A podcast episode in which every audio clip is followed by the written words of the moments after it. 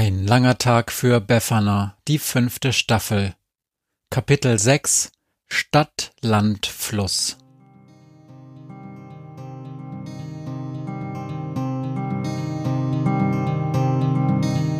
Wenn der Wind einsam durch die Straßen fegt, wenn die kalte Nacht sich auf die Häuser legt, wenn in Fenstern Weihnachtsschmuck ins Dunkel scheint, dann sind Befana und ihre Maus nicht weit.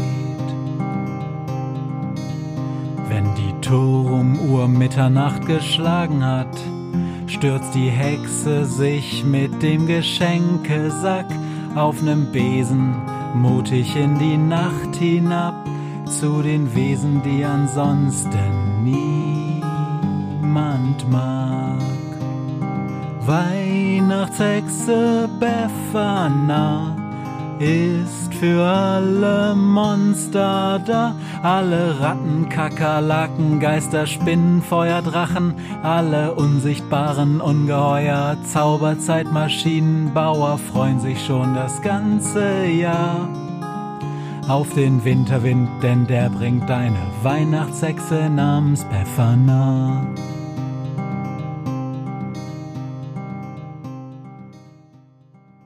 Das fühlt sich nass an. Irgendwas verschluckt Befanas Hand. Sehr leise, sehr langsam, sehr glitschig. Nicht so tragisch, denkt sie. Ich hab noch mindestens eine andere. Dann wacht sie auf. Dämmerung. Was ist mit ihrer Hand? Warum liegt da ein faulender Finger auf dem Nachttisch? Befana, wach auf! Was? Es ist Zeit, Befana. Sami beginnt erneut an ihrer Hand zu lecken. Sami, richtig. Ich bin böse auf Sami. Warum bin ich böse auf Sami? Weil er mir nicht die Wahrheit sagt, genau. Weil er ein doppeltes Spiel spielt, weil er für den Krampus arbeitet. Was nicht wirklich schlimm ist, nur hätte er es mir sagen müssen. Er ist ein Verräter. Du bist ein Verräter. Befana zieht ihren Arm zurück. Und du hast meine ganze Hand vollgesabbert. Sofort lässt Sami von ihr ab und trippelt ein paar Hundeschritte zurück. Was hast du denn auf einmal? Ich bin müde, brummt Befana. Und du hast mir nicht die Wahrheit erzählt. Du steckst hinter dem Brief und hinter Jakobs Übernachtung und der Bulldogge. Was ist das? Hundemagie? Ich hätte sofort ahnen müssen, dass du hinter all dem steckst. Na ja, Sami leckt seine Lefzen. Du kannst mit mir sprechen. Ist doch eigentlich Hinweis genug, dass ich kein x-beliebiger Kleffer bin. Ich dachte, wir hätten uns angefreundet, ruft Befana und hält sich schnell die Hand vor den Mund. Bestimmt ist ihr Vater irgendwo ganz in der Nähe. Haben wir doch auch, knurrt Sami. Ich hab nur dafür gesorgt, dass du dein Versprechen einlöst. Weil du für ihn arbeitest. Weil ich nicht will, dass du Ärger bekommst. Der Krampus kann manchmal ungemütlich werden, wenn man wortbrüchig wird. Ich wollte kein Versprechen brechen. Es ist nur nicht so richtig einfach für ein Schulmädchen, nachts allein zum Haus eines Fremden zu marschieren, um Unterricht in was auch immer zu bekommen. In Hexerei, Befana. Er bringt dir das Hexenhandwerk bei. Ich, ich will einfach nur lernen, wie andere anfangen, mich zu mögen. Du willst lernen, wie du einen bestimmten jungen Mann gegen seinen Willen verliebt in dich machen kannst. Das willst du, Befana. Das nennt man Hexerei. Sag's doch endlich, wie es ist, und ich helfe dir dabei. Du machst irgendwelche Dinge mit meiner Familie, die ich dir niemals erlaubt habe. Das ist nicht in Ordnung, ruft Befana, und bevor Sami etwas erwidern kann, klopft es an ihrer Zimmertür. Alles in Ordnung, Befana? Hört sie die Stimme ihres Vaters. Hast du endlich ausgeschlafen? Es ist gleich schon wieder Abend. Komm ruhig rein, Papa, sagt Befana und Sami schafft es erst im allerletzten Augenblick unter ihr Bett zu springen. Puh, ganz schön stickig hier, meint ihr Vater und macht ihr Fenster auf. Du hast fast zwölf Stunden geschlafen. Ihr habt wohl wirklich durchgemacht gestern. Hab ich doch gesagt. Kommst du zum Abendbrot? fragt ihr Vater und grinst sie dabei etwas unsicher an. Oder gibt's heute Nacht gleich wieder die nächste Jessie-Verabredung? Befana ist plötzlich unschlüssig. Natürlich nicht, denkt sie. Ich lass mir doch von einem Zwerg und einem sprechenden Bettvorleger keine Vorschriften machen, wie ich meine Abende verbringe. Andererseits spürt sie, dass irgendetwas wirklich dringend wieder zurück in das graue Haus in der Senke mitten im Wald zurück will, um um mehr zu lernen. Hatte Sami nicht recht? Geht es nicht genau darum? Ist es nicht das, wie Sami es genannt hat? Hexerei? Magie? Vielleicht. Wahrscheinlich. So wahrscheinlich so eine Sache eben sein kann. Und wäre sie nicht selbst Zeugin geworden, wie ein Hund ganz selbstverständlich mit ihr spricht und ihr eigener Vater sich auf ein Date mit einer Bulldogge freut, hätte sie all das nicht selbst erlebt, käme es ihr vollkommen absurd vor. Doch so oder so, das ist noch lange kein Grund, sie auf solch hinterhältige Weise zu manipulieren. Das müssen sie lernen, der Hund, der Zwerg und wer auch immer noch in der Sache mit drin steckt. Keine Sorge, ich bleib heut Abend zu Hause sagt Befana und funkelt in Richtung ihres Bettes. Ihr Vater scheint ihrem Blick gefolgt zu sein, denn plötzlich verzieht sich sein Gesicht.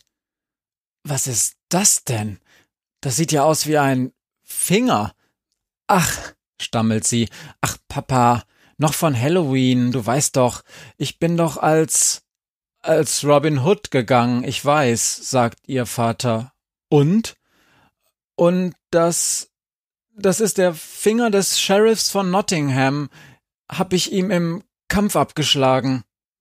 Die Geschichte kenne ich irgendwie anders, sagt ihr Vater, aber er hat schon wieder sein Interesse verloren. Was ist jetzt, kommst du? Nach dem Essen spielen sie eine Runde Stadt, Land, Fluss. Weil Jakob keine Chance gegen die beiden anderen hat, spielt er Schiedsrichter. Er darf die Buchstaben auswählen und bekommt den Atlas mit dem langen Index am Ende in die Hand.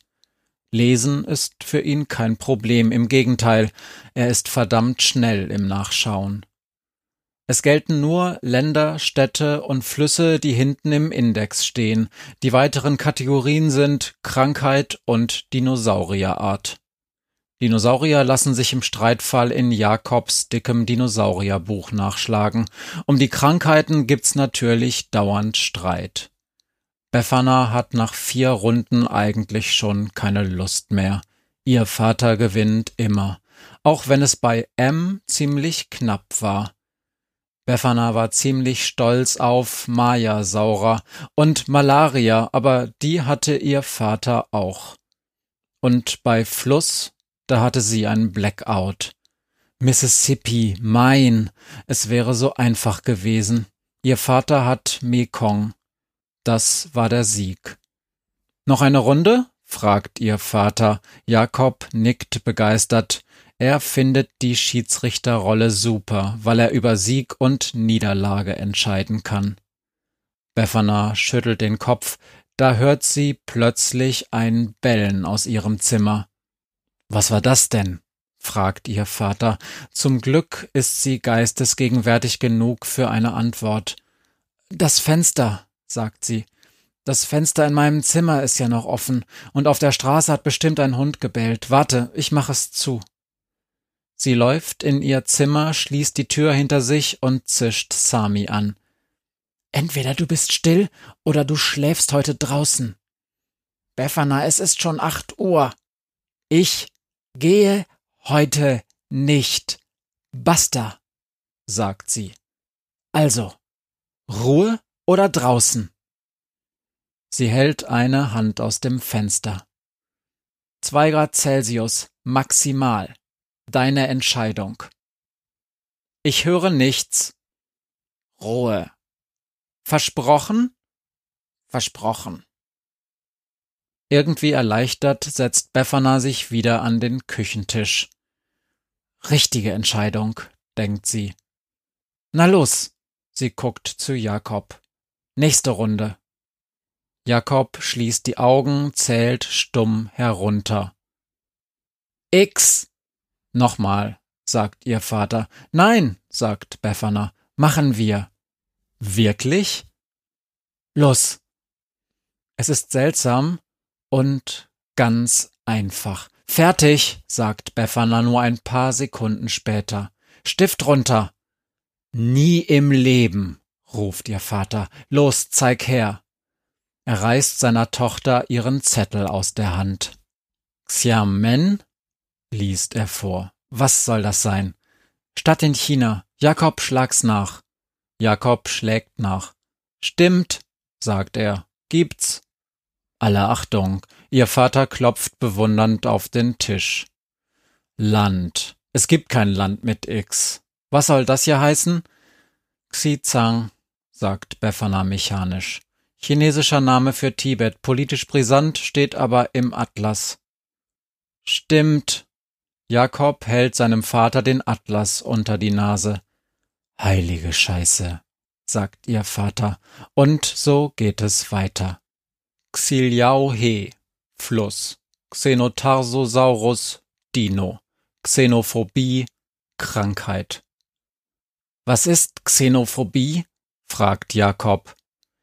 Die Angst vor dem Fremden, murmelt sein Vater und schaut Befana nachdenklich an. Donnerwetter, Befana, gib's zu. Du warst vorbereitet. Und sie lacht. Stimmt. Doch das Lachen fällt ihr schwer, denn es stimmt nicht. Sie ist bisher noch nie bis X gekommen. Die Nacht ist furchtbar. Befana schläft schlecht und auch Sami neben ihrem Bett wirft sich unruhig hin und her. Befana träumt, dass Wesen auf ihrer Fensterbank sitzen und traurig zu ihr ins Zimmer starren. Einmal hört sie sogar ein Klopfen an der Scheibe, aber als sie hinschaut, erkennt sie nichts. Sie zieht sich die Decke über den Kopf. Gerne würde sie jetzt Sami zu sich ins Bett holen aber der sture Hund hat sich weder bei ihr entschuldigt, noch sieht er überhaupt ein, dass er einen Fehler gemacht hat. Doch es geht vorbei. Die Sonne geht auf, es ist ein strahlender, kalter Morgen. Niklaustag, wie Befana erst bemerkt, als sie aufsteht und Jakob im Flur jubeln hört. Ja, guck sich das einer an, ruft ihr Vater etwas zu offensichtlich überrascht. Da habt ihr vergessen, die Schuhe zu putzen und sie vor die Tür zu stellen, und trotzdem hat da jemand was hineingelegt. Wie kann das denn sein? Jakob strahlt. Weil der Nikolaus kein miesepetriger Vollidiot ist, sondern ne richtig coole Sau, oder Befana? Ghetto-Faust drauf, kleiner Bruder, sagt sie und freut sich, eine Rolle ihrer Lieblingschipssorte in einem ihrer hohen Stiefel zu finden. Und was ist in dem Karton daneben? Befana nimmt den Deckel ab und fühlt unter dem Papier. Es ist weich, aus Stoff. Neue Winterstiefel? Oder eine Jacke? Ein Hut, sagt ihr Vater. Der hat eurer Mutter gehört, Große, und jetzt ist es deiner. Befana ist sprachlos. Es sind nur ein paar wenige Dinge, über die ihr Vater freiwillig niemals spricht, aber das hier gehört definitiv dazu. Eure Mutter. Der Hut ist groß, ziemlich cool, ziemlich auffällig. Kann man sowas in der Schule tragen? Befana fallen ein paar ältere Mädchen ein, die sie nur vom Sehen kennt. Die könnten das, aber, aber sie? Warum nicht? Es ist der Hut ihrer Mutter. Sie schnuppert. Hm. Wahrscheinlich Mottenkugeln. Was hat sie gedacht? Dass sie Parfum riecht oder ein bestimmtes Shampoo? Das Telefon klingelt. Es ist Jessie. Ihr Vater gibt den Hörer weiter. Jessie fragt, ob du heute Zeit hast. Von mir aus schon. Und jetzt gibt's Frühstück. Die Mädchen treffen sich nachmittags in der Stadt. Es ist verkaufsoffener Sonntag, die Menschenmassen wälzen sich an den Schaufenstern vorbei, und Befana hat höllisch Angst, dass Sami unter die Räder gerät. Sie hat beschlossen, ihn mitzunehmen. Der Hund war den ganzen Tag gestern nicht draußen und Jessie nicht von ihm zu erzählen, hätte sowieso höchstens fünf Minuten funktioniert. Jessie ist ziemlich still. Als Befana fragt, was die letzten Tage bei ihr los war, sagt sie nur Erkältung. Und auf die Geschichten aus der Schule hat sie anscheinend auch keine große Lust. Irgendwas an ihr ist seltsam. Dabei hatte sie doch angerufen, um sich zu verabreden. Schließlich rückt sie mit der Sprache heraus. Dein Vater sagt, du hast ein neues Buch bekommen? Was für ein Buch? Fragt Befana. Sag du's mir. Jessie bleibt vor einem Schaufenster stehen. Hast du Geheimnisse vor mir? Sie ist wirklich komisch, kaum wiederzuerkennen. Wann hast du mit meinem Vater gesprochen? fragt Befana. Ich hab irgendwann letztens angerufen, du warst nicht da, und da hat er es mir erzählt. Sami drückt sich eng an Befanas Bein, als wären sie wieder die besten Freunde. Das wüsste ich, sagt Befana. Ich versuche seit Tagen, dich zu erreichen, und dann rufst du an und Papa erzählt mir nachher nichts davon? Hat er wohl vergessen. Wann soll das denn gewesen sein? Äh, gestern? Ja, gestern Morgen irgendwann. Das kann nicht sein, ruft Befana. Was wird denn hier gespielt? Gestern Morgen hab ich geschlafen. Und du auch, offiziell zumindest. Hättest du wirklich angerufen, dann hätte ich jetzt Hausarrest bis Ostern. Ich hab dich nämlich als Ausrede benutzt, warum ich vorgestern Nacht nicht zu Hause war. Mein Vater denkt, ich war bis gestern Morgen bei dir. Hättest du gestern Morgen angerufen, dann wäre die ganze Sache aufgeflogen, und außerdem hätte mein Vater dieses Buch niemals erwähnt. Das ist anscheinend ein Wunderpunkt bei ihm, auch wenn ich nicht verstehe, warum. Es ist einfach nur ein Kinderbuch mit seinem Namen drauf. Und wenn du's schon wissen willst, ich hab unserer völlig durchgeknallten Nachbarin das Buch geklaut. Jessie schaut sie ausdruckslos an. Sie ist wie versteinert.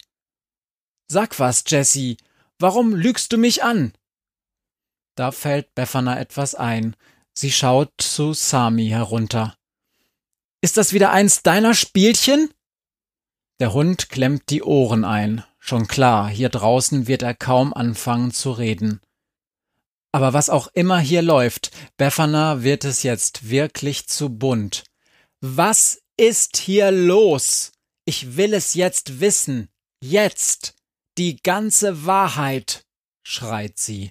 Viel lauter, als sie es eigentlich geplant hat. Und da geschieht es. Jessie verschwindet. Nein, Sie löst sich nicht in Luft auf, im Gegenteil, sie ist mehr da als vorher, nur ist sie nicht mehr Jessie. Vor Befana steht zitternd und schwer atmend Frau Schnickenfittig, ihre Nachbarin, und dann rennt sie los, rennt los schneller als Befana jemals jemanden hat rennen sehen. In zwei Sekunden ist sie schon auf der Mitte des Kirchplatzes, wie ein Irrwisch umkurvt sie die staunenden Fußgänger im Zickzack und ist schon fast um die nächste Ecke, als Befana endlich die Verfolgung aufnimmt.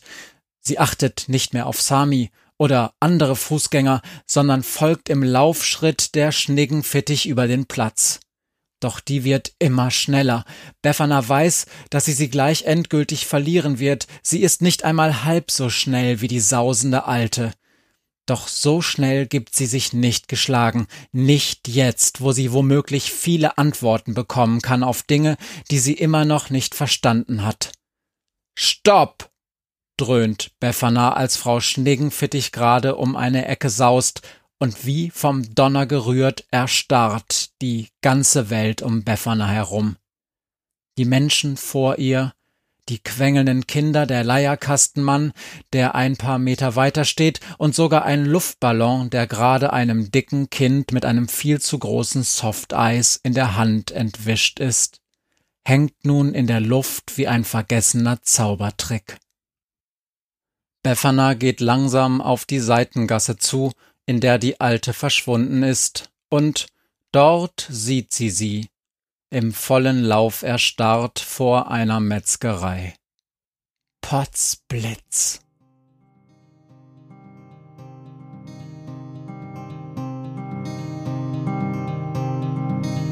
Hört, was mir heut Morgen widerfahren ist. Eine Krähe sitzt auf meinem Fenstersims und sie krächzt von Weihnachtshexe Befana, die sie hoch am Himmel fliegen sah.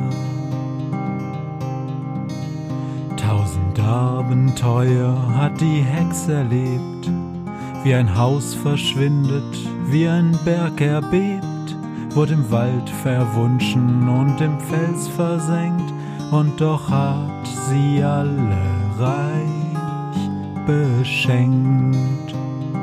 Weihnachtshexe Befana ist für alle Monster da, alle Ratten, Kakerlaken, Geister, Spinnen, Feuer, Drachen, alle unsichtbaren Ungeheuer, Zauberzeitmaschinenbauer freuen sich schon das ganze Jahr auf den Winterwind, denn der bringt eine Weihnachtshexe namens Befana.